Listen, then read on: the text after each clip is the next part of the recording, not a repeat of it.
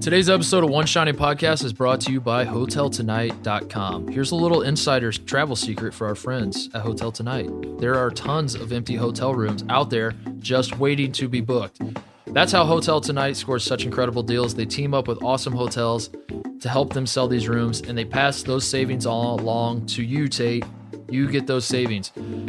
Not like last resort places, they work with cool, top rated hotels where you actually want to stay. And even though they're named Hotel Tonight, you can actually book up to 100 days in advance in top destinations and up to a week in advance everywhere else. So if you want to start scoring amazing deals at incredible hotels, download the Hotel Tonight app now. He takes the timeout.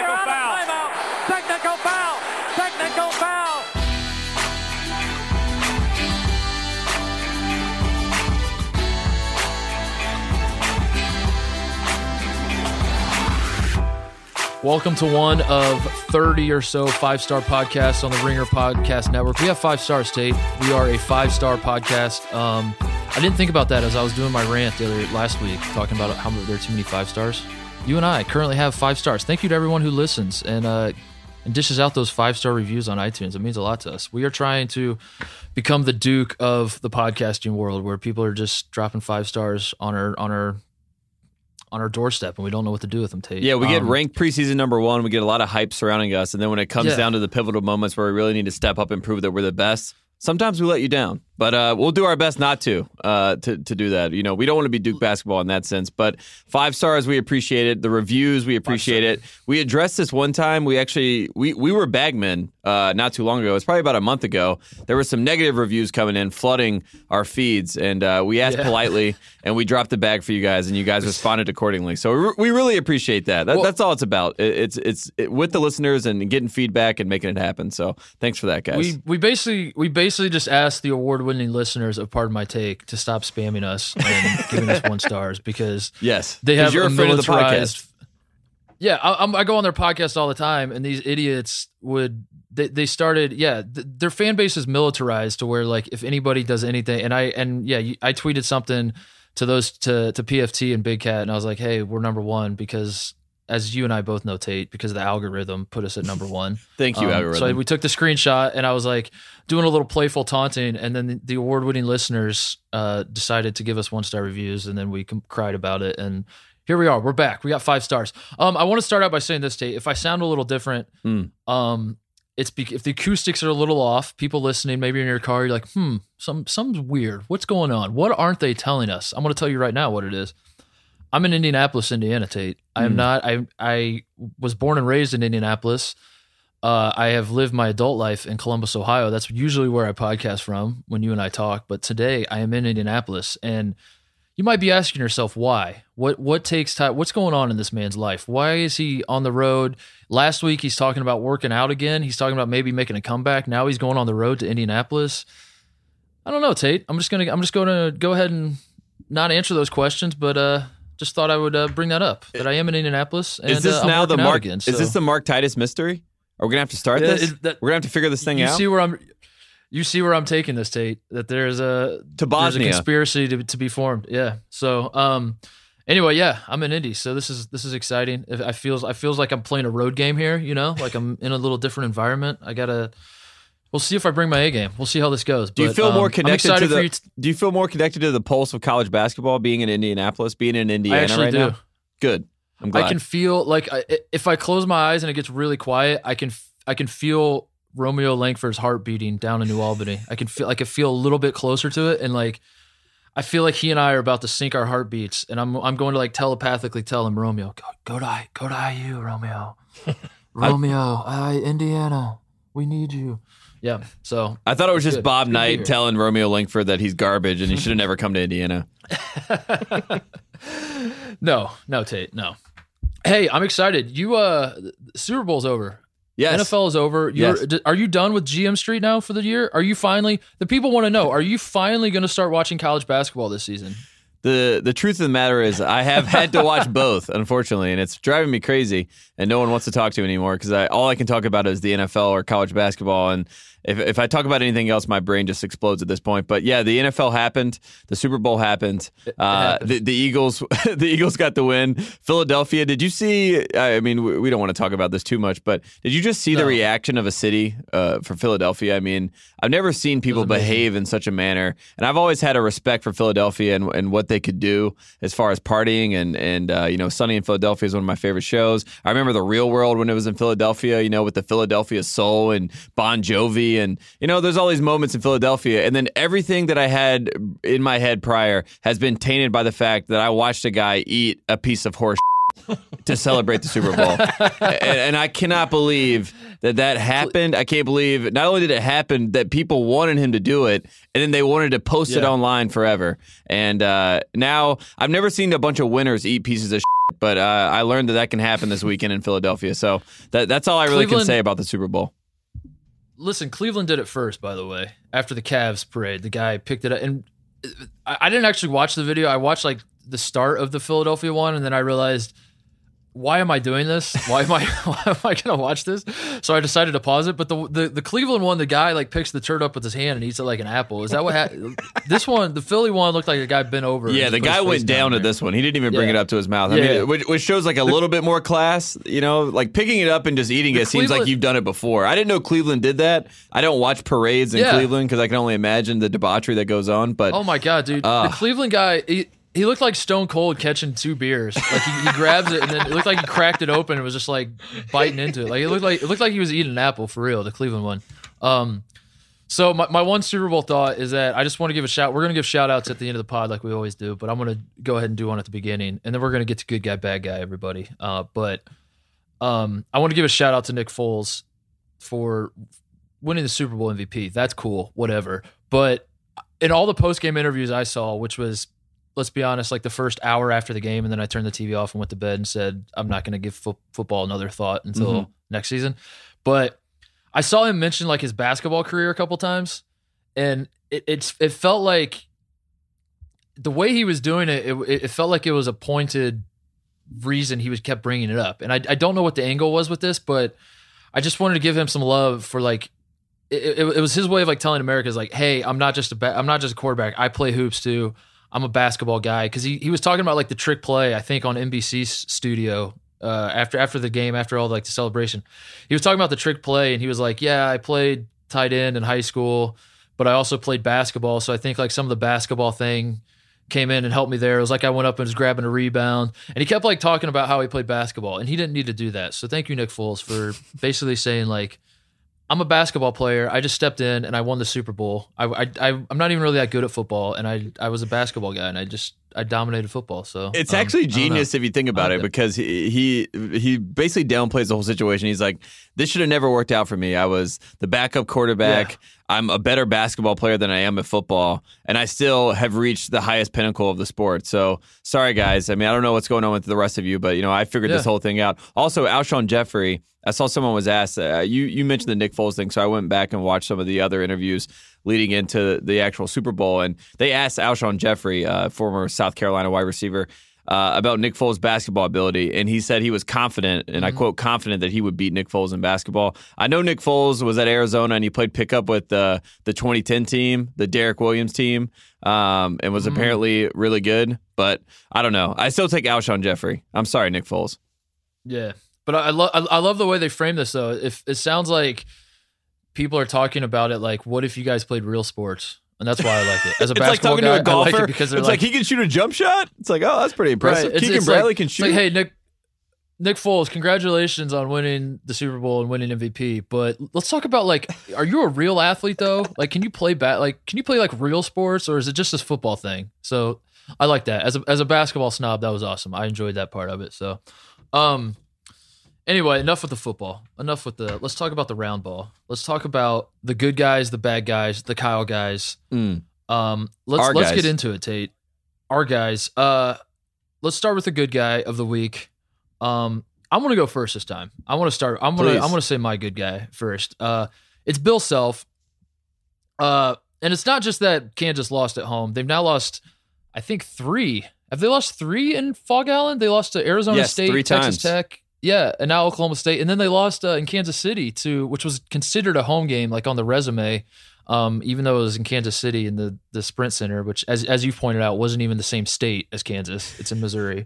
Uh, Thank but you. they consider that a home game. So he's he's technically lost four home games this year, three in Allen Fieldhouse. But it's not about it's not about the loss itself, Tate. It's about Bill Self losing to his alma mater yet again. And this this feels like a tradition. It, it to me, I, I it feels like it happens every year that he loses in Stillwater to Oklahoma State. Where for those of you who don't know, Bill Self played basketball at Oklahoma State back in the '80s. Um, he's an Oklahoma guy. He just he coached at Tulsa before going to Illinois. Um, but it, it feels like he loses every year, and then he lost at home this year. And I got to thinking, like, is this just something I put in my head where I, I make up this fake s- scenario of Bill Self always dropping games to his alma mater on purpose? Because let's be honest, like Oklahoma State has a good basketball program. They've they've gone to the they had the two national titles back in like the 40s or whatever. Uh, they went to the Final Four in 04 with uh, Lucas at point the John point guard. Lucas, Um, yes, of had- course. yeah, they've had they've had good teams. They had Eddie Sutton. They have Doug Gottlieb. Everybody loves Doug Gottlieb, right? Everybody Um, loves JamesOn Curry too. I mean, the greatest JamesOn capitalization of the O Like- of all time. right. They have they have a great they have not I wouldn't say great. They have a good program, but like Kansas should not be losing to Oklahoma State this much. So I started thinking like, is this an actual thing? Am I making this up in my head? I'm definitely not making it up. Bill Self has now lost Tate in nine different seasons since he's been to Kansas, and he got to Kansas in what like 04? So this would be this is his 15th year, is it? Yeah, So nine nine out of fifteen years, he has lost to Oklahoma State at least once in that in a season. Nine out of fifteen years, and think about like some of the teams Kansas had. Like he's had years where he's lost three total games. He's won a national championship. He's had like that's Kansas's mo is they steamroll everybody in the Big Twelve and then they lose in the Elite Eight. That's what that's the jokes that you make about Kansas is they only lose like two games a year. And as it turns out, one of them always is to Oklahoma State. So Bill Self, very good guy move to throw the throw the alma mater a bone. Um, he did it yet again. Five of the last six years, he has lost to Oklahoma State, either at home or away, and he just kept the streak alive. So, very good guy move, Tate. Very good guy move, and it, it makes sense. We have a bunch of these coaches that have these weird affinities for their former schools or their attachments that they have to those schools. I mean, I'm sure if Calipari played UNCW, he'd have some problems. Uh, I know, I know Roy Williams. Clarion. always- yeah, Clarion, he'd have some problems. Roy always has problems with Kansas, so it is fitting that Bill Self has Right. problems with Oklahoma State. So it's like a trickle down effect, I guess. Uh, my big thing, my big takeaway from this situation with with Kansas losing at home so much, this is great for Scott Drew. Because Scott Drew right now has lost more in Allen Fieldhouse than Bill Self has. So Mm. Ooh. If if Bill Self continues on this trajectory, then Scott Drew will get away from that and continue to have the chance to be an elite coach. We hope. Oh, we no, can I only think hope. I think he, I think he passed him now, right? I think Bill Self has now lost more than Scott Drew in yeah. Allen Fieldhouse. Is it is it official? yeah, Yes. I think it's official. Congratulations, yeah, because Drew. I think it, I think it happened like the Arizona State game was the clincher or something. But but I think Baylor still has to go to Kansas this year. Oh, so I'm we have a. I- chance. I, have lost track. I've lost track of Baylor so far this season. But yeah, the Scott Drew. Yeah, for the longest time, for those not in the know, the joke was like Scott Drew has lost more games in Allen Fieldhouse than Bill Self has, and Scott Drew only plays in Allen Fieldhouse once a year, and Bill Self plays in there all the time. But uh, yeah, not anymore. So Bill Self, very good guy, throwing the alma mater a free win every year. Uh, I I'll be honest, I'd probably do the same thing, Tate. If I was coaching, when I get my head job here in the next few years, uh, you and I are going to campaign. We're going to use that's what again this podcast is for. That's the only reason we have the pod is because we're trying to campaign to get a job somewhere. Mhm. When it happens, I, I have a feeling you and I are gonna uh, are gonna drop games to, to Carolina and Ohio State like crazy.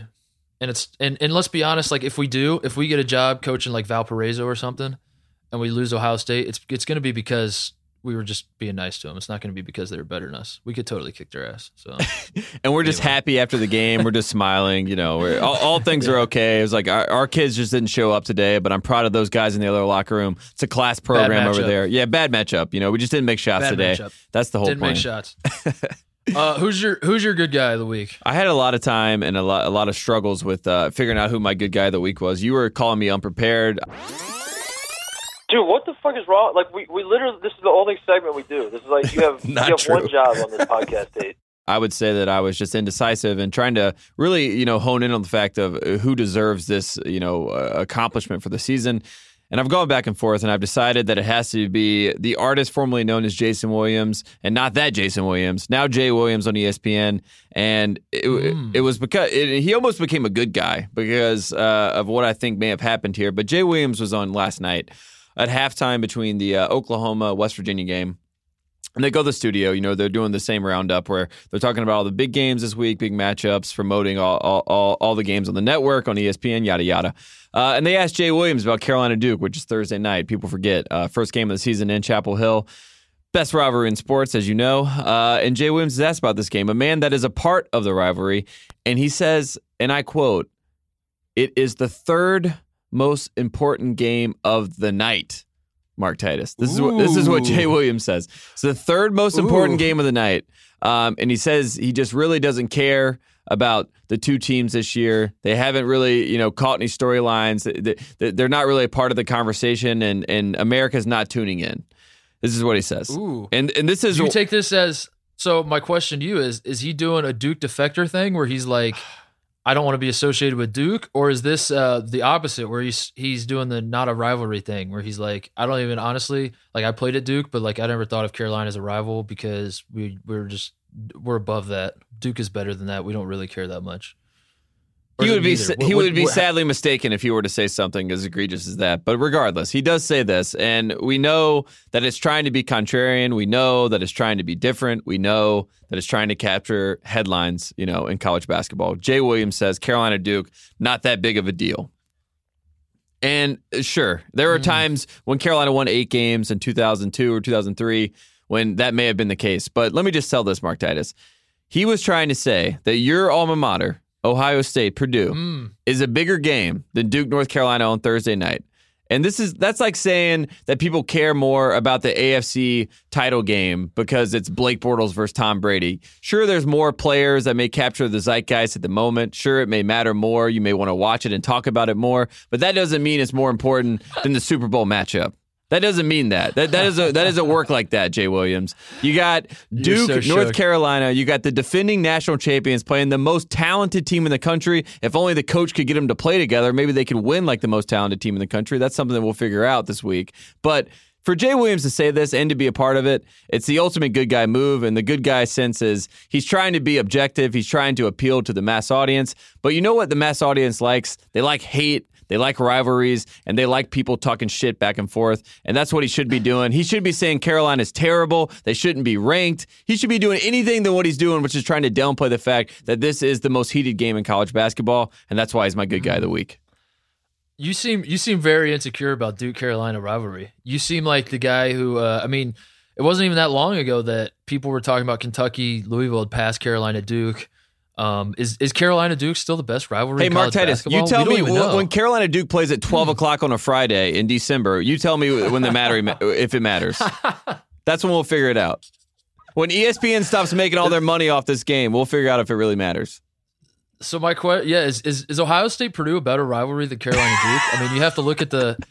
I mean, you really have to. You said the like Seth Greenberg. I mean, Seth Greenberg was right there with him. He's like, "Yeah, you might be right, Jay." it's like, please. the please funniest part, the funniest part is that uh, Jay Williams is not a company man. I mean, Duke Carolina is on ESPN. This is their big property. Um, I mean, Trae Young is their big property now, but uh, forever it was like the two things that that ESPN had with college basketball was the Big East and Carolina Duke game. I mean, like I th- they play like one on CBS now, right? Like, is it the last one of the year they seem to play the Duke Carolina game on CBS? Yeah. But, uh, I don't know. I, I just associate ES when you when you say ESPN college basketball to me. When I was growing up, it was like Big East games and Duke Carolina. Dickie V calling the Duke Carolina game, and now he's been moved off the Duke Carolina game, and it's very sad. But uh, yeah, so Jay Williams, not even a company, not even a company man, because the Ohio State Purdue game is on Big Ten Network, which is not an ESPN company. Um, so I, I I respect the objectivity. I mean, if we're being honest, Titus, shut the Ohio fuck State- up. No, you Ohio don't. That the most ridiculous thing that you could ever say. First of all, you're on your own network that you're talking on right now that's giving you a platform to just say whatever the hell you want to. You're a part of the rivalry, so therefore you're inherently shitting on yourself. And you change your name from Does Jason anybody- to Jay. Never forget, this guy Does- changed his name after college. I, I can't stand it. It, it infuriated me. Does anybody care about? I mean, does here, my question, Tate? Does anybody honestly care though? I mean, Carolina sucks. Duke isn't really. I, we have Purdue is undefeated. They're one of the three best teams in the country. Oh. You have Ohio State, who is, I mean, what probably one of the f- top six or seven teams in the country. If we're being honest, I mean, like if you if you take away, as we've said before, the If you Carolina take away game that was a loss to case of- Carolina, yeah, on a if neutral you take court. away the, the loss to Carolina was Yep. Carolina was hitting shots. The loss to Penn State was Penn State was hitting shots. Clemson was a bad matchup. Butler Chris Holtmann didn't want to. Butler Chris Holtmann was scared to play against because it just it was too many feelings. That was a game of feelings. Mm. And then uh, who else did we lose to? Gonzaga. It was we were playing on the West Coast at like the, the game tipped off at 1.30 in the morning East Coast time in in freaking Portland. Of course we lost to Gonzaga. If you really think about it, Ohio State should be undefeated. Purdue basically is undefeated. Hasn't lost a game in America. Um, I'm with Jay on this one. Like I, I have to be and given a good reason luck to care buying about the Duke Big Carolina. Ten Network and trying to watch this game, everyone. Good luck. I hope you can find it. Maybe Uh, you can find a nice stream online.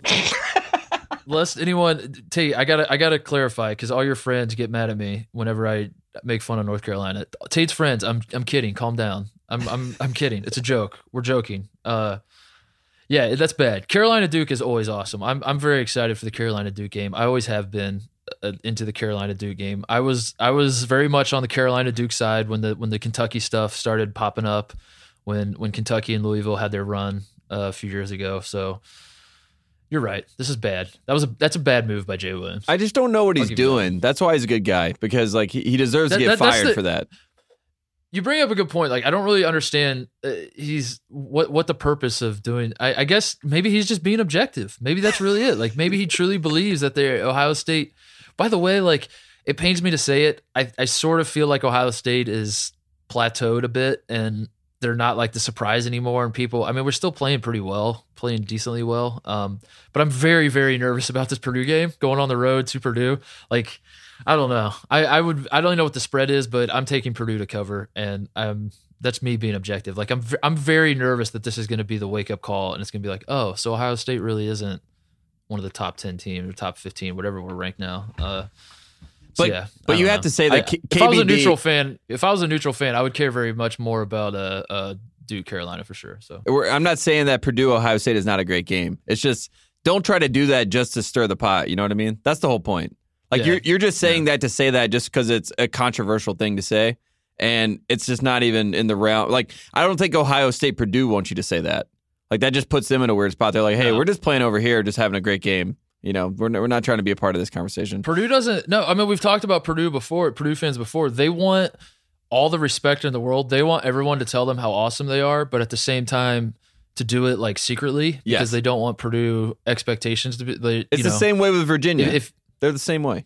yeah, yeah, and Virginia Virginia fans love Virginia fans love and hate that every game they play is on ACC Network, which drives me nuts as well. By the way, is that like you can't watch Virginia play ever because they're never on real TV because no one wants to watch Virginia, and Virginia fans bitch about that. But then as soon as you start putting all their games on in prime time on ESPN, you got College Game Day there and all that shit. Then they're like, whoa, whoa, whoa, whoa, whoa, this is too much. This is too much. We, we've overshot it.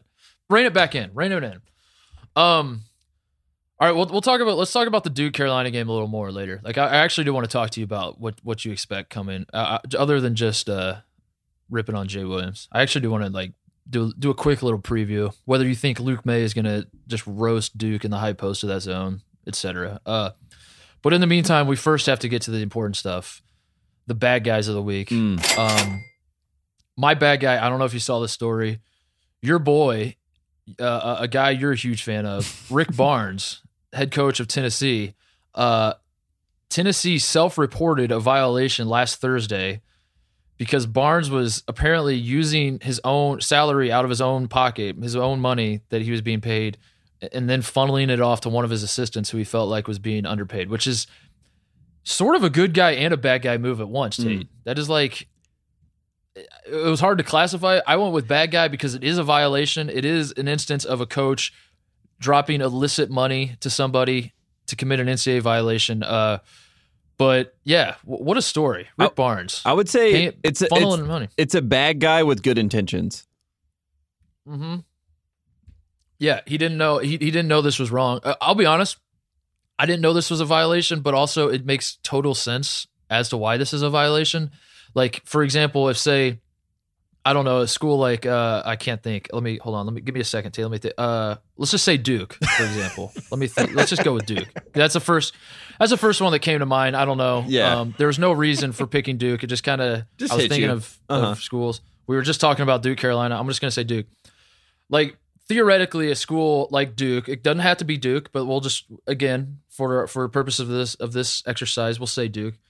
Uh, maybe perhaps they they pay their coach just an absurd amount of money, like maybe like nine million dollars a year or something. Let's say 10. Uh, yeah, like or even ten. Yeah, like the, it's a theoretical. We can we can make Yeah, the numbers whatever we want it to be, and then the coach could then skim some of that money off the top Mm, and give it to one of his assistants yeah. who could then who could then take the money and drop duffels of cash to land five star recruits. Um, So and if and if like if this and, and if this happened at like like it's maybe not as big of a deal at a public school because you kind of have to report oh yeah, it's public what- record. where all the That's money's right. going. Yeah, like you you get you get the Freedom of Information Act. You could be like, Hmm. hey, how much are these guys making? Put a request But in a it. private school, you just kind of funnel the money around. No one can really follow the money. Um, so that, that's probably why it's an NCAA violation. Because I would, I, could you imagine if coaches were doing that? If That's schools were doing that? I That can't be- believe that. That would be chaos. That's shocking. That'd be chaos. So, um, yeah. So I actually, I think it's a good thing that this is a rule that's been put in place. But uh, it, it's, it's, it, it's, it's kind of a good look for Rick Barnes though. Do you think he like purposely did all this, like leak the story, like this, this, this? Kind of feels like a PR move where you're like a celebrity donates money to to a charity or, or takes a kid to prom or whatever. That's what I was gonna say. It kind of feels like you know back in the day, you'd get these coaches. They'd play in these golf tournaments. It, it, it would be like you know Frank Martin goes down and he plays in a in a golf tournament in Orlando for ALS. And there's some pictures of Rick Barnes and you know Frank Martin and all these guys, and they're fighting this Yeah. disease and all this stuff. But now, like the the way to do that and to, to curry favor with people was be like, oh, he really is a good guy. Rick Barnes has really changed the way that he does things. He's gonna self report a violation. What what a what a smart Right. move. What a good man move. And that's why it's like hard to say he's even a bad guy because he witnessed something that was happening, you know, with the, being a bad guy and decided to write it and put it out there to the world so that he can get ahead of any story because now if you write something and you're and you're, you're saying Tennessee, you know, something's going on with the NCAA, they're looking into some stuff. You're like, "But Rick Barnes, I mean, he self-reports violations. This is what he's known for. Yep. Look at the track record." I knew something was up when the picture accompanying this story was Rick Barnes with an oversized check handing it to his assistant, and they were both looking at the camera smiling. That's when I, I knew I was like, wait a second, is this a PR stunt? Hang on just a second. Uh, Where did they get that something big looks check? fishy with this one. wait a second. It's like Happy Um, Gilmore. So, so yeah, that's that's my bad guy of the week, Rick Barnes. Congratulations, Rick. Uh, you you are a bad guy who spun it into a good guy, and that's very hard to do in this business. I will say, if you had told me in 2010, 2011 range that Rick Barnes would still be, you know, in the lexicon of conversation to be a bad guy in 2018, I would say things had gone really right for Rick Barnes. So, congratulations to Rick Barnes for uh, for hanging around. My bad guy of the week.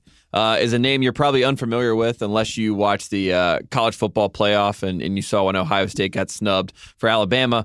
His name is Kirby Hocutt, uh, and he is the Texas Tech athletic director. And I say this as the bad guy of the week because not only is the Red Raiders men, men's basketball program number seven in the nation, uh, they have the men's baseball program, women's tennis, men's track and field, and they all own top 10 rankings. Uh, Texas Tech is the only Division One school in the nation to boast that distinction.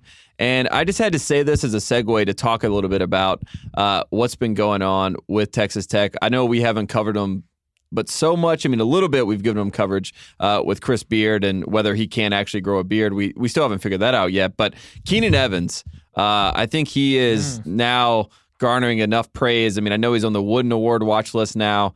Um, it- it- with the final 20 players that was listed, he's on the Cousy. You know, he's a point guard. He's on the Cousy list. Uh, Keenan Evans is something else, and I don't know if we we haven't really locked in and discussed him too much. He's averaging like 19 points a game, four assists a game, uh, and and he's got like he's averaging like 28 over the past four games. He's been on this ridiculous tear. Uh, they have a bunch of young guys on that team that are now moving into the starting lineup. I don't know. Texas Tech is a really scary team that I think a lot of people are kind of forgetting about, and. Uh, this just segued perfectly for me to say that Kirby Hocutt's figuring something out there. It's it's sort of what Texas A&M did, uh, you know, a few years ago with Johnny Football and uh, what Eric Hyman did when he left South Carolina and went to Texas A&M. They just got on this little roll with all their athletic programs, and uh, it's what Kirby Hocutt's doing with Texas Tech. So that's my bad guy of the week.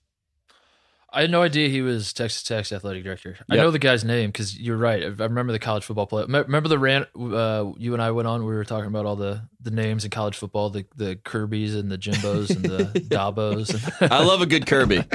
and the, yeah. Uh, but yeah, you're, yeah, you're right. Texas Tech is it, it, the the thing, and Texas Tech fans are going to be mad at me for saying this. So let me finish my thought before you pause the podcast and yell at me. Um, Lubbock, Texas feels like it's in the middle of nowhere and there's nothing there. And why would anybody want to go there? And what a shithole that must be, et cetera, et cetera.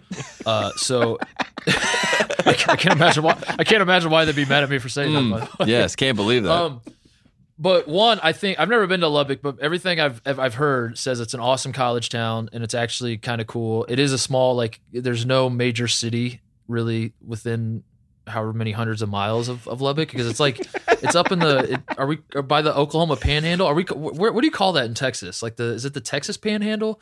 The little point of Texas that like ju- jumps up at the you know yeah. I don't know I guess that's what you the, call the, it. the western you know what i'm saying I've never but been it's to like Lubbock. up there like there's there's like nothing really up there so like you would never basically like people neutral fans would never ever think that texas tech would ever be good at anything because it's just like how Hmm. could you possibly and for a while there i'll be honest like i thought I, again this is i'm coming back around calm down tate we're gonna get to the good part i'm gonna get to the compliment hang on um like I, I thought of Texas Tech as like the that that's why they were hiring Bob Knight and that's why they were having hiring Tubby Smith. That's why they're hiring Billy Gillispie is because they were trying to just get these like big name guys to kind of generate some sort of buzz because they sure as shit can't do it any other way. Uh, but they've sort of figured it out there. You're absolutely right. Like it's become a thing. Like I actually think this has staying power. Chris Beard, I know Chris Beard has had like six different jobs in the last three years. Mhm. So maybe he leaves, but he, as we've we've recapped before, he's got Texas Tech blood in him, and he's been a he's been around Lubbock forever. So um, I think he's going to stay there. But I think this is like sustainable. I think Texas Tech's going to be very good. And as for this specific team this year, they have they have the Kemba Walker uh, recipe set up with Keenan Evans. I think this has like the play great defense and have the one guy who can carry you sort of vibe going.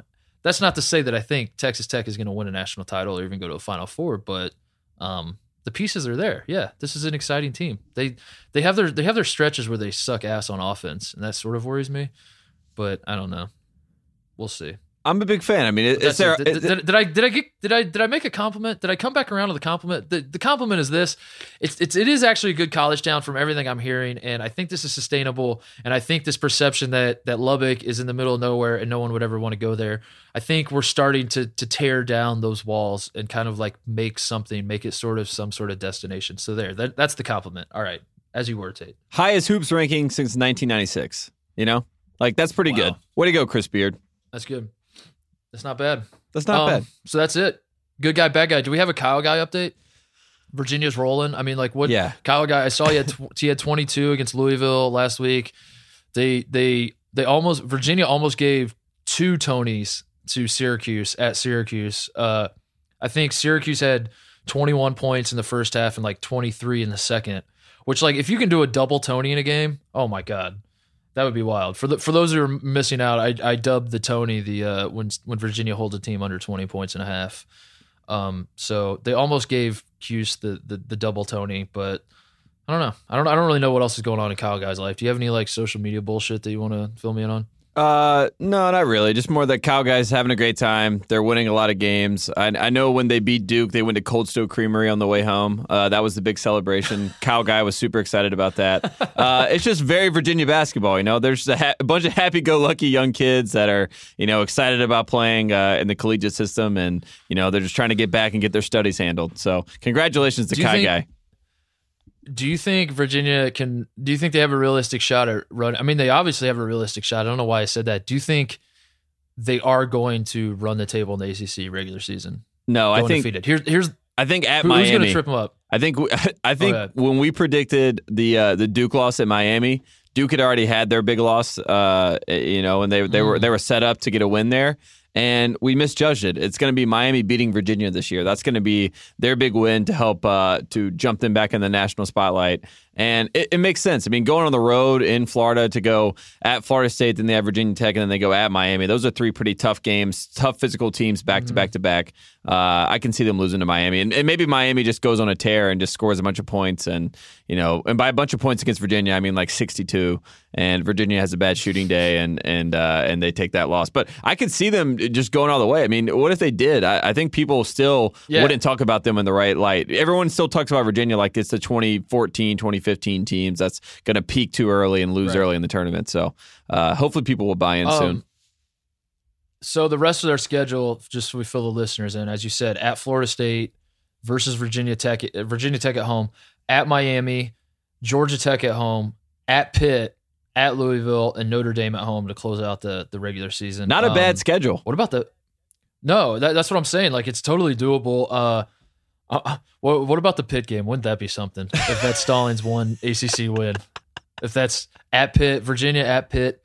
Oh my God! And Stallings like like they win, and he just just runs out on the court. Will- do you think Stallings would pour the Gatorade on himself? Yes. If there's any coach in college basketball who would give himself the Gatorade. Absolutely, a hundred percent, and push down like three of his players to go get the Gatorade cooler for himself.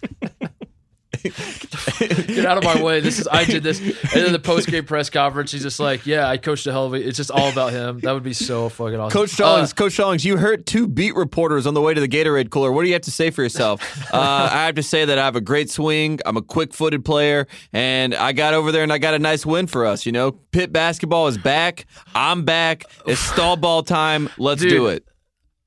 uh, they win. They beat Virginia. Virginia's undefeated. Pitt hasn't won an ACC game yet, and they beat Virginia. And the the students don't rush the court. They all just they all just like roll their eyes. They're like, They boo. oh god damn it. They're like, god damn it. Now they're gonna give Stallings an extension for this. Oh, and you just hear like collective groan, and the Pete like. It'd be great if Uh, if Stallings started saying trust the process and acted like they were tanking for a draft pick. That would be the be best. too. That'd Yeah. be great. He just comes doesn't up get with it. a catchphrase. He's, like, don't we get like the Or best ca- player in the ACC that's coming in if we just suck? he's like, or, or, or he just starts throwing out like, "Be patient. I have a seven year plan that I'm working on. Just be patient, everybody." And Once I keeps, get my guys in. that way. yeah, just give. Let me get my guys. It's like. Kevin, you've been coaching here for six years. And he's like, yeah, yeah, but but like I inherited the guys, so then I had to get the first recruiting class. Like weren't really my guys; they were like kind of the leads that we already had from the other guys, and just I just need a little more time, and we'll get this figured out. Hey, Um, did you see? Did, all I, no, did you see at the end of the. Carolina game when they asked Kevin Stallings? This is legitimate. They asked him about so Cam Johnson, uh, Carolina basketball player now, transferred from Pitt after two years, graduated early. That's the guy that Stallings tried to block to get into Carolina. We, we've we've talked Yeah, about yeah. this on the podcast before, obviously. Uh, but they asked Kevin Stallings after the game. Uh, they asked him about Cam. And he starts talking about Cameron Davis, who's on Pitt. He's one of their other wings, he, who's funny enough from Kernersville, North Carolina. So he starts talking about Cam Davis, and uh, then they followed up and they ask him again. They're like, "No, no, no, about Cam Johnson. Did you have any words with him?" And he lies and said he told him good game. And then they asked Cam Johnson. They're like, uh, Coach Stallings said that he said good game to you after the game, and, and Cam Johnson's like, uh, "No, I, I didn't have. I didn't speak to him after the game. He didn't speak to me." I love it. So, oh my god! good job, God, Kev. What would- what would we do without Kevin Stallings? Uh, in all honesty, back to the original point. I think uh, I, I see your at Miami game as the one Virginia might lose. I'm thinking it's going to be at Louisville. I think Louisville's going to be on the bubble. Mm. Um, That's a good one too. Louisville already is sort of on the bubble, and I think Louisville is like has that circled. They always play Virginia well. It seems like. Um, so I'm calling my shot there. I, I, I see your Miami thing though. You could talk me into that one, but I'm, I'm thinking Louisville's Louisville's my pick. But those are the two anyway. teams. I mean, even Florida State too. Like those guys are all on the bubble or, or around the bubble, like Right. in that same range. Like you know, the Lunardi first four in, first four out, whatever it is. Uh, so if they get a big win over Virginia, that really catapults them into the conversation again. So I can see it happening. Uh, should we talk about actual games and actual basketball games that yeah, happened yeah. this Let's weekend? let's recap some of the games. All the blue bloods are losing. Tate. This is uh, there are no great teams, is what everyone's saying, which is another way of saying the teams that we like to see be good aren't as good, and they keep losing. Mhm. Kansas, Kentucky, and Duke all lost on the same day. Um, and we have we have teams like Purdue and Virginia and Villanova at the top of the re- like what what and Texas Tech and Auburn like what the hell happened? What the hell's going on? We can't have that. We need we need the blue bloods back. So yeah, let's talk about some of these blue bloods that are losing. Um, let's just let's just do Duke. I mean, like people hate us because we talk about Duke too much, but it, we have to talk about Duke. They lose to St. John's. Mhm. Chris Mullin has is zero and eleven in the Big East. huge win for the Big East Conference. Uh, 0 and 11 in the Big East and beats the second best team in the ACC probably. First of all, I'm going to put you in an awkward position where you have to defend Duke because Duke basically just proved that the ACC is terrible. So I'm I'm putting you in a position, Tate, where you have to defend uh, this Duke loss as as not embarrassing because this oh, kind of is embarrassing for you. Yeah. Well, it, well, the problem is so the way that this game was set up, it, it, was a rivalry game, right? And then those games you can throw everything out in a rivalry game. You know, it's New York the record book, yeah, yeah, throw it out. It's New York's team versus New Jersey's team in Madison Square Garden. Who's gonna Who's gonna take home court advantage? Who's gonna prove that they own the state and uh, in the Mecca? And Chris Mullin and New York's basketball team just just got away with one. They had a great game. Uh, Shamorie Ponds, uh, straight out of Brooklyn. I mean, before we even get to the game, just having Gus Johnson call the game and Shamorie Ponds takes it to the basket and goes, Brooklyn's finest. You know, just the, those calls that we get with mm-hmm. Gus Johnson. It, it, made the game seem like it mattered so much more than it did because it was basically an exhibition game, and St. John's put it all together. Shamorie Ponds was amazing. He had like 33 and 7. Grayson Allen was terrible. I mean, god awful in, in the yeah, garden. What the hell? Uh, what's going on with him? What is happening to Grayson Allen Tate? He is he has completely disappeared, and not even in the good way. Not even in like everyone can point and laugh at him and be like, "This is so enjoyable that Grayson Allen sucks now." He's like just not even. I mean, he's going one. He went one for seven against St. John's, which I guess is bad. That's you can laugh at that, I suppose, but it he's not like I don't I, I don't know how to explain it. It, it. It's it's messing with my emotions because I don't I'm not enjoying his misery as much as I should be, but the man is absolutely terrible this year. What is going to happen when we all come full circle on on these past three years of Duke basketball, right? With Grayson after winning the title his freshman year, where we can say and point to the fact that they had the preseason number one team last year, a team that was you know declared as possibly one of the greatest basketball you know college teams put together for, as far as talent, and they lose in the second round of the tournament and Grayson sort of splits that team up between Kennard and Tatum. And then, okay, we're going to run it back. Grayson's going to come and be the senior leader for all these young guys again. And now we're getting in the same position where the team is sort of split. You can tell. And Grayson is, you know, trying to be the the front man, the face of the whole brand, the face of the Duke basketball program, do all the little things, mm-hmm. but he's forcing everything. And it's it reminds me a lot of Greg Paulus his senior year, uh, your boy GP, when he was at Duke, and they had Nolan Smith and all the younger guys, and Nolan was taking his spot simultaneously. It's he, he's trying to like gather the, the, momentum and be the guy again, and he's forcing stuff, and mm-hmm. it's uh, it, it's not even it's not sad working. to see. It's just it's just I don't know. I I, I just I kind of want to hear what well, K thinks. I wish I wish K would bench him just to see what would happen, but he never will. He loves him too much. You know what K we well, we know what Kay thinks. Kay said after the St. John game, disgusting. We didn't play basketball the first 32 minutes worthy of our program. It was disgusting. Really, that was the that was the quote he gave us. Tate, Coach K. Said you know what disgusting. I really and, hate? Well, you know what really grinds my gears when coaches like uh, they go into a, a post game and they say we played disgusting or, or, they played disgusting basketball. Like it has nothing yeah, to do with he, him. You know, coaching. It, it, it was never nothing to do with coaching. Like I got it was never like I got five first round picks on my team and I'm coaching against a guy who literally does not want to coach basketball and just wants to be like a famous ex NBA player in New York City and live in New York City and get paid a million dollars. Yes, and of course. They have not. They're they are 0 and 11. They are an 11 game losing streak. And I got out coached and I, and and beat and but I'm gonna just go ahead and blame it on my players. Like you, you can't. I don't know. This is this is why you and I talk about Duke so much. Is because of bullshit like this. Like I I honestly I don't hate Duke at all but you have to call this out. You have to call out Coach K doing this because it's not so much that he's doing like if Stallings did this, we'd, we'd, we'd laugh and be like, awesome, that's on brand. That's Kevin Stallings. We love this. But this is not on brand for Coach K. He's the leader of men. He's the guy who does it the it's right the brotherhood. way. He's given he's going he's going into other locker rooms and giving pep talks to other players and like like this guy, everybody he touched, he's got the Midas touch. Like if, if this man touches you on the shoulder, you will become a better human being because Coach K is just the greatest person on earth.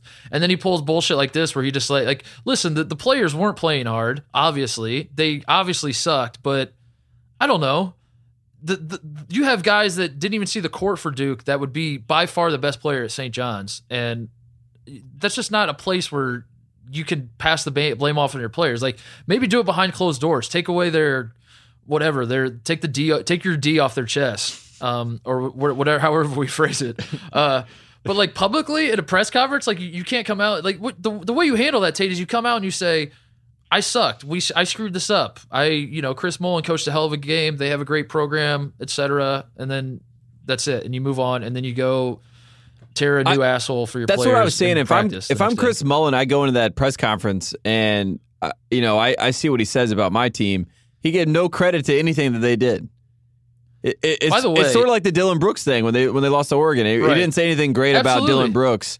He just kind of was like, I, I can't believe the kid acted that way, uh, you know, and then tried to act like he didn't say anything to him. It- it- like Ponds, I know, I don't, I know he didn't say anything to Ponds, but Ponds probably just got himself drafted, right? I mean, the way he played against Duvall, at least got himself in the conversation on a national landscape and had this Well, this amazing game. a- and no one this would didn't have say happened in the NCAA tournament for sure. If this happens in the NCAA tournament, he's for sure getting drafted. He's getting the Derrick Williams bump, where you you, you take it at Duke and you get the, uh, you know, your draft stock just soars because you you killed Duke in the NCAA tournament.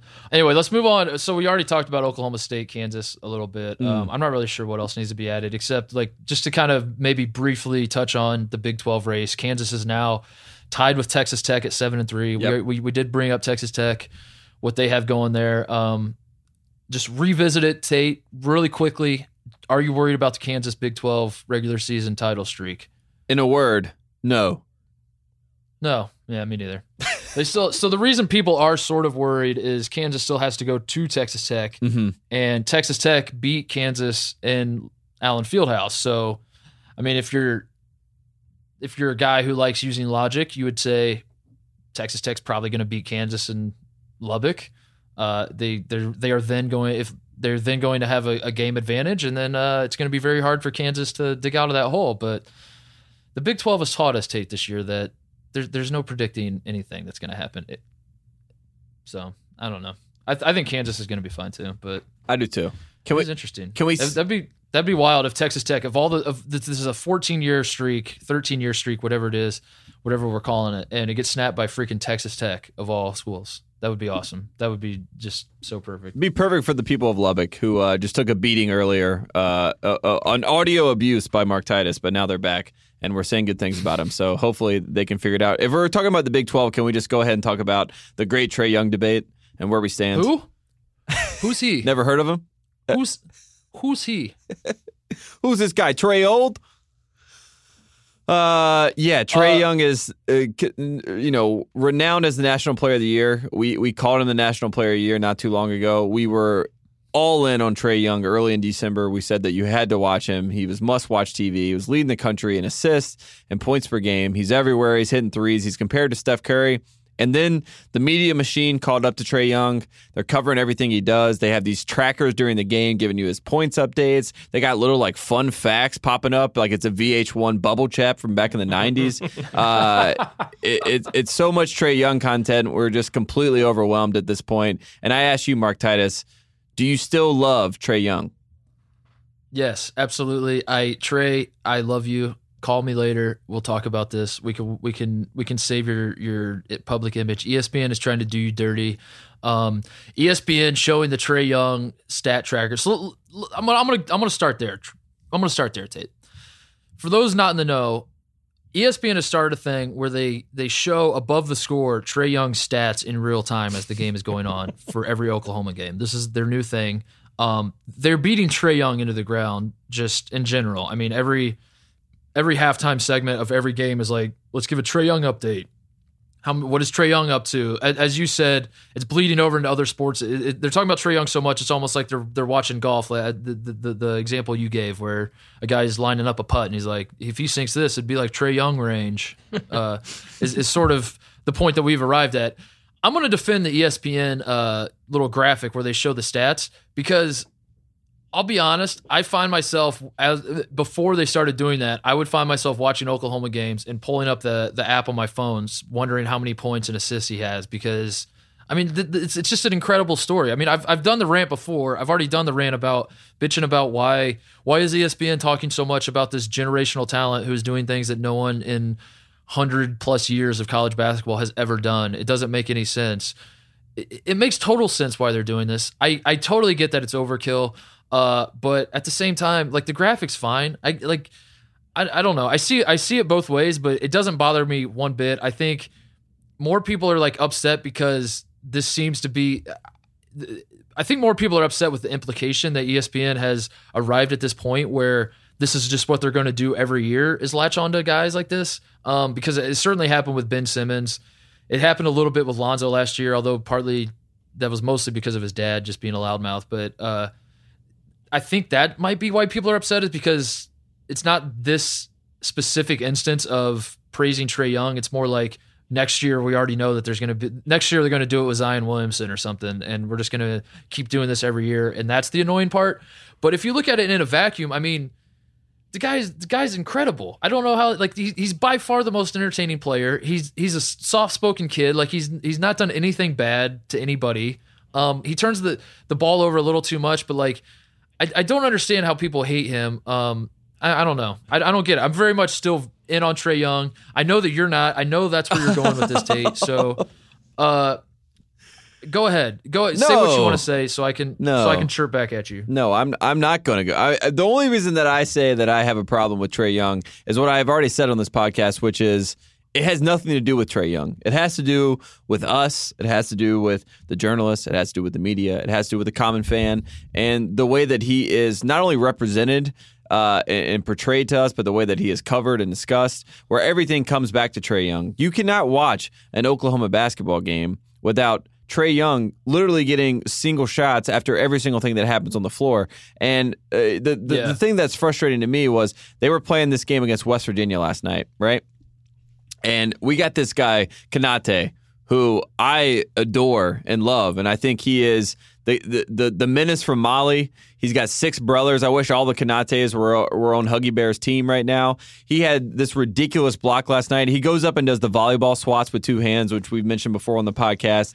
He has the game winning play last night. He strips Trae Young at the end of this game, and it leads to West Virginia winning the game. He goes one on one guarding Trae Young and wins the game one on one playing defense. He mm-hmm. is a complete defensive juggernaut.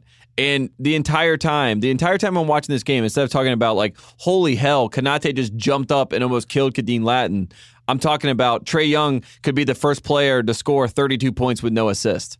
You know? Yeah. And, and that's just Yeah, like what I- the, I- the whole game is like this whole Trae Young narrative, Yeah. and I and I don't think that he wants it to be that way. I'm not saying it's his fault at all. I'm Yeah. just saying the way that it's talked about, it's so annoying because he's just enjoyable to watch play. We don't have to m- analyze every single thing he does. We don't have to rewatch every single shot he takes. We don't have to do a Trae Young shot chart update. We don't have to do a Trae Young, you know, uh, hockey assist update. We don't need to do all this. He doesn't want that. You can tell it's affecting him. And even last night in the broadcast, Fran Fraschilla is like, I can tell Trae. I've known Trae for a few years. He's not having fun right now. I can tell he's not having a good time. He's bearing a lot of weight on his shoulders. After the game, he looked really stressed out. They lost their seventh game of the season. They're now six and five in the Big Twelve, and we're we're just putting too much on him right now. And I don't want him to get bogged down and become Lonzo, where he has almost no emotions and he doesn't get to have fun because everything is scrutinized. So that's my Trae Young thing. Right. It's not that I hate him. I- I, I- hate the system. I'm with you. I didn't think about it in the terms of he the talk the Trae Young talk is coming at the expense of other players. I don't I, I guess that, that that never really crossed my mind. I that Konate does deserve more love and, and you're absolutely right. And I that, that makes sense, I guess. F- Fans if you're up if you're frustrated for that reason, um I get it. I, I got the sense that like fans are just sick of talking about Trae Young, which I, I that part of it I don't get. Like he's we should be talking about him. Yes. We should always talk about him. You and I should just every podcast do like a Trae Young update. Like it, he is that good. I mean, I don't know how else to explain it. Like the guys, but when you put it in terms of like there are other players doing other things, and and every time you talk about Trae Young, you're wasting time on him when you could be giving it to other people. Like I, I get that part of it. I guess that that that that part didn't cross my mind, but you're absolutely right that Konate deserves his love. Uh, West Virginia, yeah, was winning, and at, at some point it would have been nice if they were like, "Hey, West Virginia actually won this game," versus Or Trae Young, thirty-two points. yeah, or, or how about Jevon Carter shut him down in two games? You know, they didn't even talk Right, about that. uh, like Jevon Carter's been in college basketball for the past Yeah. forty years. Like, can can we get a, something? Can we talk about him a little bit? It's I just think- crazy. I, I just I I, I want to offer some sort of resistance because I don't want to I don't want to join the witch hunt where it's like like ESPN everyone hates ESPN and that's a cool thing to do and listen I'll hate it ESPN fired me um they they they they, shut down Grantland rest in peace Grantland was the old Big East of websites people forget uh just the greatest thing that ever existed. Tate. That's where journalism got its start. It's where jour- a lot of people say journalism died when Grantland died. Uh, so You mean Grantland Rice, right? ESPN. The actual sports writer. yeah, right. So listen, I'm I'm just as upset with ESPN. I, I'm I'm all for piling on ESPN stuff, but just this idea that like ESPN should not be talking about the most exciting college basketball basketball player, maybe of all time.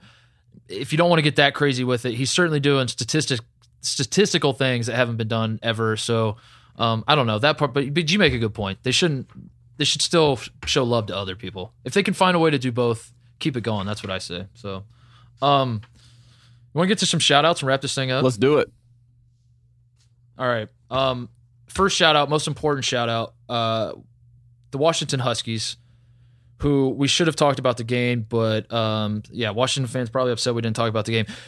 They beat Arizona Tate last second shot buzzer beater. Uh, they not only did that, they they beat Arizona State. They have now sw- they swept Arizona schools this weekend. Mike Hopkins, former Boeheim protege, he was the the Syracuse coach in waiting, has beaten Arizona, who uh, one of the probably three or four most talented teams in college basketball in terms of just raw talent on the roster. Yep. Uh, beat Kansas, who might be a one seed.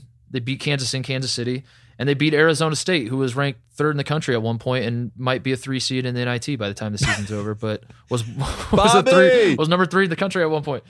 So um yeah, shout out to Washington. Washington is back. Washington basketball is back. They beat they they fire Lorenzo Romar. They drag his carcass back to Seattle, and then they beat his ass again when he comes back as the assistant coach of of Arizona. Uh, did him dirty that way. But uh, yeah, shout out to Washington. Something exciting going on there. And good for Mike Although I will say, like, he, he outsourced the zone to the West Coast, and now Syracuse looks lost without him there, uh, with Boeheim running everything. So uh, I think it was big for I- I- his, his whole thing to prove that he was the one, the mastermind behind the zone a little bit lately. I want to quickly say though to to pump the brakes. A lot of schools on your first year coaches that are doing really really well and you're very excited about and like you see something like this is this is a tale as old as time. Is the first year coach comes in and he's just different. I mean, it, it, there's like an excitement around the program that's like, oh, this guy's not like the shitty coach we had last year. I like this guy. This guy's different. And and you get like really excited and you buy in too much and you start doing the thing where IU beats. I know this wasn't the first year, but IU beats uh, Kentucky and they- they make the war back shirts with for Tom Crean in 2012, which was like five years into his reign. But what the point still stands. Like people get so excited about first year coaches Yes. and I just like be excited, but just like kind of also pump the brakes a little bit. Like Arizona State fans are kind of let them sh- kind of show you the way where it's like you know every now and then a co- the, the coach will do cool things but then maybe kind of have your slide and it's not he's not quite the savior you thought he was. But uh, having said that chris holtmann obviously the savior at ohio state obviously going to to revolutionize the program. But all the other all the other first year coaches i mean tate all the other first year coaches. Absolutely. Uh, can I do a shout out for Bruce Pearl? please do which is tough to say in, in these times. But we should say Auburn basketball uh, having a great season. I know a lot of people have been upset that we haven't quite uh, talked about them enough. Uh, I know we we mentioned the the FBI stuff, obviously, but the basketball has been great. Yes. Uh, and Bruce Pearl, I just want to shout out because uh, it's called deflection and it's genius.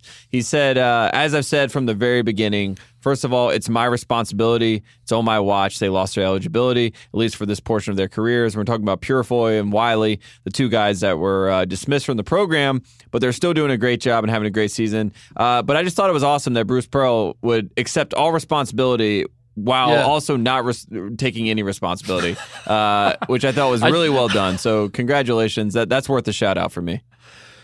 I take all responsibility, and like you see the reporters in the press conference, like, "Oh shit, is he res- so so? Bruce, are are you resigning?" He's like, "What? What? He's like, I got a scrimmage in 20 minutes. Are I'm you kidding me? Resign? No. Listen, I'm just saying. Yeah, I'm, This I, is I'm called taking lip service. responsibility. So you can print it in the headline, you dumbass. Like I'm not actually taking Put responsibility. it in the headline What- and what- leave what it do you think's going on here? My God, how dare you suggest I actually take responsibility for this stuff? Yes. It's absolutely ridiculous. Yeah, Auburn is, is playing well. I'm sort of waiting for the other shoe to drop with Auburn, and I've been waiting all season. It's not happening. I know. And That that's I tried to say Auburn that might be a one seed. Yeah. this guy on Twitter has been very upset with me about the, the lack of Auburn talk, and I thought it was a Charles Barkley burner account, but I don't think it is now. Um, but he was pointing out about all the great things they've done this year and how everyone wants to dismiss them because of the FBI investigation, and it was basically just because we thought eventually they would hit the wall, just like Arizona State did, um, but they haven't, and they're going to be worth talking about. So we will we will keep our eye on Auburn. I promise I will.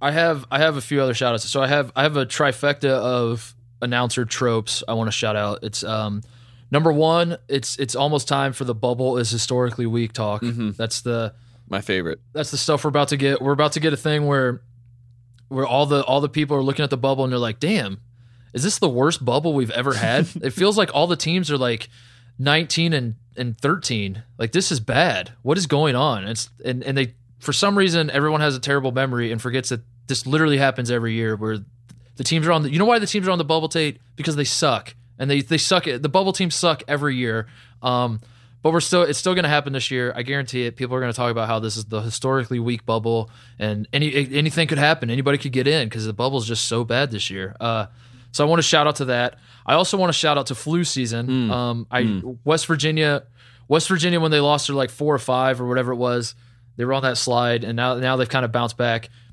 news breaks that that five guys on West Virginia were battling the flu, and maybe that's what was going on. Maybe that's why they sucked. And we can throw those games out, Tate, because it was the flu. It happened last night in the West Virginia Oklahoma game. They said Trae Young, maybe he had no assist because he had the flu. Maybe that's why he only it finished with one assist. Well, you He don't was- want to he spread the battling flu. Holly, Holly Rowe was like, I, I, I, I don't want to speculate, but I'm, it's the flu, and that's why he's not playing. Nice. She's like, he just doesn't look like himself on the sidelines over there. So, uh, but yeah, the, the first time I, I became woke to this move was when Wisconsin did it in 2014. Uh, the first year of their back-to-back Final Fours, that that first Final Four year they went, they start 16 and 0 on the season. They then lose at Indiana, and this was a big loss because Tom Crean could never beat Wisconsin. Wisconsin was his kryptonite, and it, it like every Wisconsin Indiana game, you knew Wisconsin was going to win. And then Wisconsin 16 and 0 and loses at Assembly Hall, and everyone's like, "What the hell's going on? How is this happening?" And then Wisconsin proceeds to then lose five of the of the six in that stretch, and then we find out they have the flu, and that's what we. And it was it's you know so it doesn't it, it didn't count. It didn't actually count. And then I was like, oh, I see what they're doing there. You just you just suck for a little bit and say you have the flu. Yes. Um, Boom. so I wanted to shout that out. And then the third thing is now that the Super Bowl's over, we have the Oscars coming up, Tate, and it's it's almost time for the uh, every time a guy flops, the um man give give give that guy an Oscar. He should be nominated for that one. Grayson Allen for for snapping his head back on that layup. Give him an Oscar. Get it, get it, folks, because the Oscars are coming up next week. Because he's And- an actor. Yeah. and he's an actor for, Yes. on that play. Of course. So I just wanted to uh, to shout out those tropes. That's all. I want to do one more. anything else? Yeah, I got one more shout out. Uh, shout out Clemson basketball. They've had a great uh, little run here. They're now ranked what like 15 in the nation, and they also made the YouTube TV commercial. I don't know if you've seen this commercial. It's with Draymond Green. He opens it up and he says, "I'm a warrior." Off the court, but I'm also like a warrior and trying to find uh, games to stream uh, in, in the internet on the internet. And uh, he he does this whole little rant. But in the actual streaming thing, it is a a play from a Clemson basketball game at Clemson against North Carolina. And I just when I saw that the first time, I was like, oh my god, Zion's definitely going to Clemson because this is a nice way for them to plug. We have a national reach with our basketball program, but. Obviously, I was wrong about that, but shout out to Clemson basketball. They're having a nice little uh, swoon period, and shout out to Brad Brownell, Brownell for uh, figuring it all out. Um, should we get to closeouts? I have. Well, hold on. I have two more. I have. I have two not to brags. I have two not to brag shout outs. Please. Uh, one, I I saw Sam Alford, Steve's dad, at a cafeteria in Mooresville, Indiana, yesterday. Uh, for those for those for the Hoosiers that are listening, um, I went to Gray Brothers Cafeteria. It's a world famous cafeteria. Tate, think of like basically Golden Corral, but if it was like family owned and like handmade foods. It's it's supposed to be like your grandma's cooking, and it's just this local spot that's like legendary. So my mom and I go go there. Like every every time I come back to Indiana, I, I try to go grab a meal there.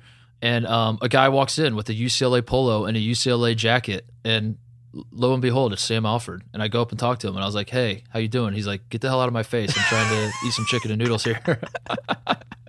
but it's the year that I bring it up because you and I just can't escape the Alfords, man. Like we went to We, saw the whole went to family at the game. UCLA game. We Yep. saw the whole family. I actually brought that up to him. I was like, "Hey, I saw you at the Cincinnati game, like at the press conference. We were sitting by each other." And he's like, "Cool, cool, man. Good story." Uh, and then I and then I sit by UCLA in New Orleans when I was the Marlins man for the day at that event, you know, and I'm, I'm by the by the bench, and then now I'm running into him in Mooresville, Indiana, in the middle of nowhere at the at Gray Brothers Cafeteria. So I want to give a shout out there, and then also. Shout out to Greg Oden, my good buddy. Uh, we went. I went to dinner with him on Friday night. I was I was at a bar. You actually called me when I was out to dinner with Oden, and he listens to the podcast. Uh, so I'm, I'm going to do the same thing to him that I did to Jon Diebler in the last pod. Greg, text me about this, or else I know you're full of shit and you don't actually listen to the pod. but w- Tate Tate calls me on Friday night when I'm out to dinner with Greg. And uh, gr- the first thing Greg says, I, I, I go, Greg, I got to step away. Tate's calling me, and he goes, Ask Tate why Carolina didn't get punished for the fake class thing because I still don't understand that. So I just wanted, I wanted to do one, do that right now and, and say that Greg is ready to throw shade at you. But he also, I said, save it for the pod. So he's going to come on and he's basically that's that's he's going to interview you, Tate. He's, he wants to talk about the UNC scandal that that you never want to talk about again. But uh, Oh, I'm here. I'm all. I'm all to- ready for that. Please, Greg. I go to the I go to the bar with Greg and we, we we have dinner and everything and we're, we're having some beers and there is a, a life size Connect Four thing. I don't know if you've ever seen these. Of course. um, it's it's They're awesome. yeah, like the the the big blow up Connect Four thing. So we start playing Connect Four. We must have played hundred games. I'm, I I beat Greg hundred times. Uh, but at one point in the night, like early on when we first started playing, I beat Greg Oden in Connect Four in four moves, Tate. in four moves, I literally played four things and I got Connect Four immediately. And he stood there and just like looked like he saw a ghost. And he's like, "What the hell just happened?" And um, so I wanted to shout out Greg and and throw him under the bus and say that Greg Oden kind of sucks at Connect Four. Yeah, you have a low center of gravity, so you had an advantage. That's it. I got your back, Greg. That's it. That's my that's my shout outs. Let's do uh let's do closeouts. We got a couple games to talk about. First off, let's uh mention the three on three announcement. Uh, we have talked about this a little bit on the podcast. We are uh, working. We were like on the committee for the three on three tournament that will be in San Antonio. It's uh, for all the seniors in college basketball. But we just found out, Mark Titus, uh, through the grapevine, that we will actually be analysts and hosts and uh, a part Ooh. a part of the whole broadcast. Wait, what? Wait, what? Yes, down in San Antonio. Your boys. So if you're going to the Final Four, Mark Titus and myself, we will be down there. We will be in San Antonio. We will obviously be doing podcasts for the Ringer, but we will also be hosting the three on three tournament. We'll have player interviews, coach interviews.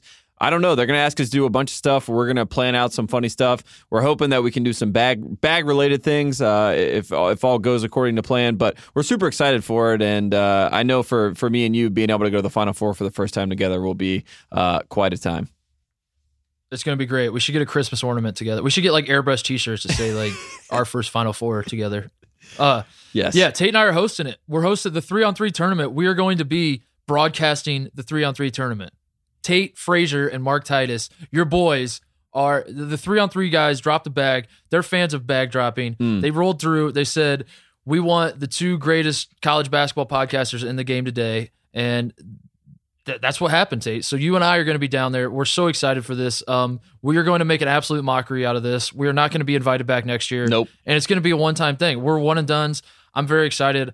But uh, yeah, the the three on three thing. For those who don't know, look it up. Um, it, it's basically yeah, three on three with all the senior players. We're we're, we're we couldn't be more excited for this. It's going to be awesome. So uh, We've made a lot of promises on this podcast about us doing certain things and going certain places.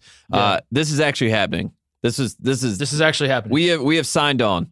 we we cut we we signed our signatures in blood. And this is this is 100 percent happening. That that we are not getting Memphis on this one. Yes. we will be in San We will not be Memphis. We will be at the Alamo. We will be trying to find the basement of the Alamo with Pee Wee Herman. Um, it is going to be awesome. So uh, yeah. In the meantime, games to watch. Tate Xavier's at Butler tonight. Mm. Um, wait wait a, wait Xavier at Butler. That's an Indy tonight. Yes, you should go. And I'm in I'm in Indy. Why am I not going to this game? Tate, Please I call go. someone. Yes, go figure it out. Get there. I gotta leave. Uh, Xavier at Butler tonight at six thirty. Fox Sports One. Butler's actually favored in this game. I saw. Uh, so be interesting game. Um, Ohio State at Purdue on Wednesday. We we, we briefly talked about this. Uh, I actually, I, in all honesty, maybe I'm emotionally hedging whatever the words are. I don't I don't really know how to, how to describe that, but uh, I, I really do think Ohio State is going to lose by a lot, and um, I I, I don't think that's a bad thing necessarily. I just I don't know. I, I I'm preparing myself for for a very bad because Purdue is like so jacked. I've seen way too many Purdue fans looking forward to this game. Yep. I was kind of hoping they would look past us and get excited for Michigan State on Saturday, but they're not. Like Purdue is all about like, man, this is the big game. We can clinch the Big Ten, and I just don't see this going well for Ohio State. Um, Yeah, you're gonna be. yeah, that, that's Wednesday. you got Haas and Harms in that one. Those are the two guys to watch out for. I don't know if Ohio State can match with those That'll two guys. Yep. Uh, and then the big one, Tate, Duke at Carolina Thursday at eight. ESPN. ESPN What do you have to say? in Chapel Hill. Go Uh, we have Seventh Woods coming give, me, back. give me the quick pitch. Seventh Woods is coming back. The seventh coming has arrived, and I just want to remind people because a lot of people are talking about this game as if Duke is the, ju- the juggernaut in the series, especially since Roy came back. Here's some stats for you: UNC three titles, five Final Fours, eight Elite Eights since Roy got back to UNC. Duke in that time period, two titles, three Final Fours, four Elite Eights in that span. So please stop talking about that. You're completely incorrect. Uh, it's going to be a great game, great rivalry game. Definitely not the third best game of the night. Uh, I'm excited to see Trey Duval versus Seventh Woods. That'll be fun. I'm excited to see Grayson Allen taking on Joel Berry, two guys that played together on the same AAU team down in Florida. Uh, senior year, can't believe those guys have both been there uh, in this rivalry four years. And I would really watch out for Luke Maye having a Hansbrough like game where he puts up 30 and becomes I think he's uh, going to. local lore of uh, North Carolina basketball. No so we'll bullshit. I, I think Carolina's. I think Carolina's going to win because Luke Maye is going to cook that night. He's just going to be cooking all night at the high post. I think Duke's going to go zone. I love I'm, it. I'm, I'm going with that one. I love it. I, I think that's what's going to happen. Uh, my my quick thought is Zion Williamson. Uh, just thinking about him and and how he was down to he had Carolina and Duke in his final schools. Can we please get one recruit? I, I just want to see this once in my life where a recruit says, "I'm going to wait till the, to make my decision until this game is played and whoever wins is where I'm going." Yeah, that'd be How awesome. awesome would that be? That would be amazing. Like, wouldn't that be the greatest thing in college basketball history? If Zion Williamson just said, "Whoever wins Carolina Duke game on Thursday is where I'm going." Holy shit, that would be insane. People would would lose their minds, and it would be great. That, Uh, that's what we need for fanfare. UCLA is at Arizona after the Carolina Duke game, so that's a, another great rivalry. The West Coast version of Carolina Duke, if you will. Um, UCLA at Arizona. So check that one out too. Uh, anything else, Tate, before we wrap this up? Nope. Please God, let Seventh Woods be great. That's all I can hope for. All right. Uh, please God, let Keita Bates-Diop. Um, just go absolutely nuts in Mackey Arena, and then take a shit in one of those beautiful bathrooms and not flush it. That's what I'm hoping for on Wednesday. Uh, have fun, guys. We'll be back Friday talking about all these great games. In the meantime, save the crew.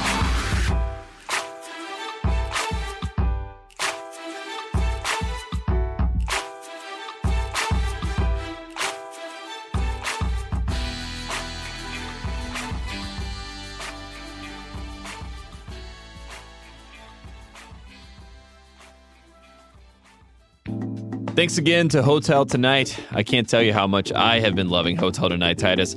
Hotel Tonight helps you book mm. amazing deals at great hotels, and even though the name's Hotel Tonight, you can actually book up to 100 days in advance in top destinations and up to a week in advance everywhere else. They work with cool top rated hotels and don't feature those long, endless lists of options you have to scroll through. Instead, they show you a select list of the best deals at the best hotels at any given time. So start scoring amazing deals at incredible hotels. Download the Hotel Tonight app now. Don't you need this for when you come out here? Yeah, I do. I, should use the Hotel Tonight app. I was thinking, like, our top destinations. Does that include Mooresville, Indiana, where I uh, the home Yes. of Brothers Cafeteria? Of course. think that's a top destination? or- Absolutely. That's where everyone is flying to this winter. Get me to Mooresville.